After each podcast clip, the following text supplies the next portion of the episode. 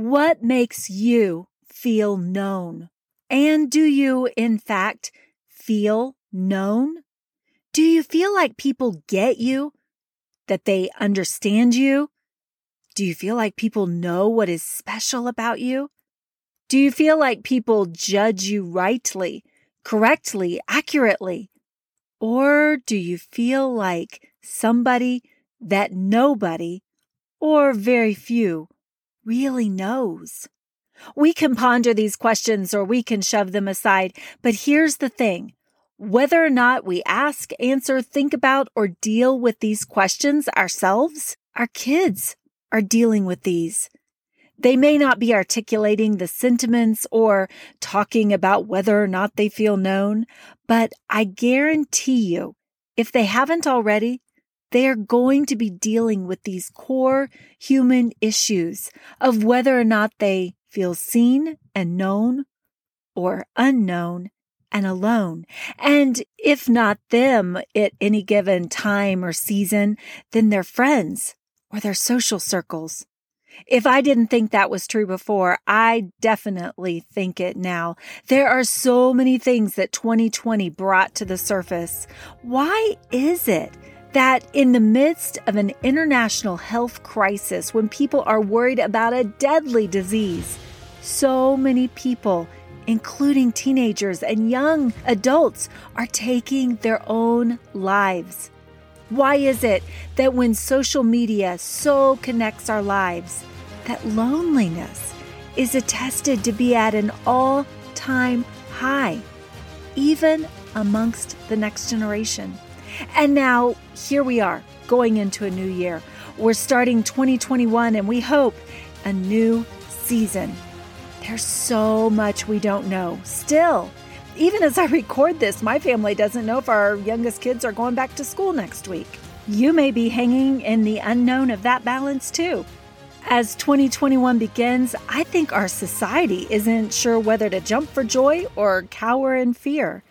There are so many unknowns, but sometimes we individually feel unknown too. And so with this, I'm convinced it's a powerful, important time for us to talk about the truth of God's Word and what Scripture has to say to us about our identity. As we dive into this particular conversation, I want to say that I believe this is as important a meditation for us, that is, for you and for me, as it is for them, that is, those entrusted to us. So with that, hello. Happy New Year. My name is Tosha Williams, and I want to say welcome to this episode.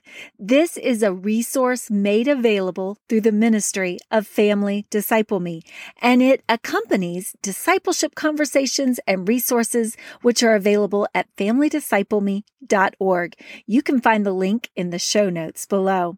This is the first official podcast of the new year, and I'm so glad you're taking the time to be a part as we focus on the first truth of the Here I Am! Send Me series.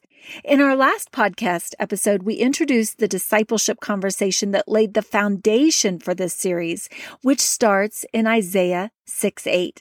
And you may remember that in Old Testament times, the prophet Isaiah had the amazing privilege of seeing the Lord. And this is what he wrote about that experience.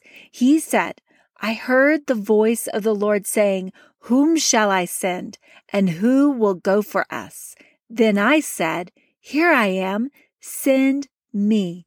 In the last discipleship conversation, The Adventure Begins, we talked about that adventure of going and living for God. I think it's wonderful and powerful and important for us to say, "Here I am, send me," to God. We have just one life, and the creator of the universe is calling for people who will live it as an adventure with and for him. We want to go where he wants us to go. We want to be his testimonies, to be his witnesses. But as I go, as I say, "Here I am," exactly who am I? As you go about your life, as you say to God, "Here I am, send me," Who exactly are you? What are the truths about this person that God is sending? Now, Family Disciple Me is a discipleship organization, and we talk a lot about seeking God and then speaking Him into the lives of those entrusted to us. This is the heart of being sent.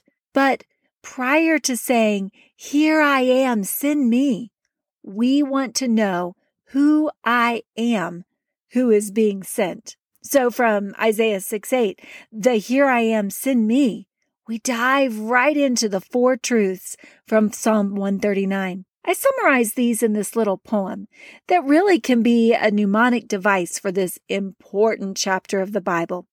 That mnemonic device, that poem, is this: I am completely known. I am never alone. I am wonderfully designed. I am on God's mind. I encourage you to teach yourself and those entrusted to you this little poem. My kids and I are memorizing it. I'm also going to encourage you and my kids to memorize all of Psalm 139 this month. But if you at least memorize these four phrases of this little poem, if you can get your kids to memorize these four lines and believe them, they will affect the rest of your lives. This week, we focus on the first line. I am completely known. Now, the chapter, as well as the topic that we are highlighting in our discipleship conversations this month, they've been reverberating in my heart for about a year now. I memorized the chapter, Psalm 139, way back years ago when I was in college, but about this time last year, it took on new levels of significance for me. Something about God's Word does that. He continues to use it in our lives. But here's how that happened with this particular chapter. Back in early 2020, I took a nationally recognized personal assessment test. This test came highly recommended to me, and it's designed to really give test takers an in-depth view of themselves. I decided to take the test myself so I could better understand me and identify the strengths and the traits that I have. The test allots about 20 minutes to answer about, 75-ish questions, each of which have two options of answers to choose from. The test is short so that you're supposed to just give your gut reaction and not think about it too much. Thing is, the answers weren't black and white for me. For some of the questions, both answers were equally true. And then for other questions, neither answer was true for me. I did the best I could as I quickly tried to answer all the questions. Then I submitted it to receive my results. I'm not quite sure what I expected from that test. I think I just wanted a better understanding of what I already know about myself.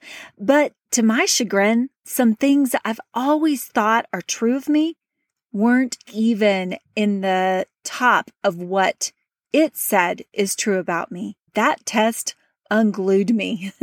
My team taking the test alongside of me, they got the weight of my angst because really those test results, they struck me to the core. How could it be that things that I knew and have known and that other people have known about me didn't even show up in my top 10? That test, which by all accounts is one of the best there is, it nailed me wrong. And I really struggled with this. It really took the foundation out from under me, like making me question myself if I'd been fooling myself about who I am my whole entire life. Ultimately, though, that angst and that chagrin, it led me back to Psalm 139, the chapter that we're looking at this month. I found so much hope and comfort in the fact that God says He knows me. He knows the nuances of me that cannot be summed up in either answer A or answer B. He knows how I tick. He knows why I think the way I think. He knows my backstory. He knows why I respond the way I do. No 20-minute human test can completely know me, but God knows. He knows me, and He knows you. His word says, O Lord, you have searched me and known me. You know when I sit down and when I rise up. You discern my thoughts from afar. You search out my path and my lying down and are acquainted with all my ways. Even before a word is on my tongue, behold, O Lord, you know it all together. You hem me in before and behind and lay your hand upon me. Such knowledge is too wonderful for me. It is high. I cannot attain it. Through this scripture, God is saying He knows everything about us. He knows where we've been and where we're going. He knows what we've said and what we're about to say. He knows our habits, our likes, our dislikes, our character traits, and our personalities. Why does this matter? Well, people may misunderstand us. They may not appreciate us. They may refuse to get to know us. However, God knows everything about us. And He wants us to be close to Him. Some things in our lives may feel so personal that we won't even admit them to those closest to us. Talk about teenagers. They don't always tell us the tea. However, we don't have to hide our questions, our doubts, our worries, our fears from God. He knows them anyway. So when God says, "Whom shall I send and who will go for us?" and we say, "Here I am, send me," we can be confident that He completely knows us. He knows what you're good at. He knows what you're dealing with and where you alone can make a difference in this world. You're not just some random person. You're His beloved, wanted, known child. I cannot tell you how much this encourages me. And I know it's silly that a test really got me last year, but it led me to the scriptures so that it encouraged me so deeply last year to know how much God knows me. And as I seek the Lord about this truth, it gives me something to speak into the lives of those entrusted to me, to speak into the lives of my teenagers who are dealing with all the unknowns flying at them right now, to speak into the young woman who comes to me for counseling about her relationships, to speak into the life of the single mom who's talking to me about the nuances of her lonely life, the truth that I am completely known. It spills over into encouragement that I can say, you are completely known too. God loves you. He cares about you. He is for you. In the next discipleship conversation with Family Disciple Me, we're going to talk about the truth, I am never alone. But for now, let's sit in this first truth. We are completely known by our God, who doesn't just know us like an acquaintance. He's not just a test giving us A and B answers. He searches us out. He sees when we get up in the morning and when we sit down. He considers our thoughts, searches our paths, and completely knows our habits. He knows what's going to come out of our mouths an hour from now. Come to think of it, He knew what I was going to say in this podcast before I even knew it and recorded it.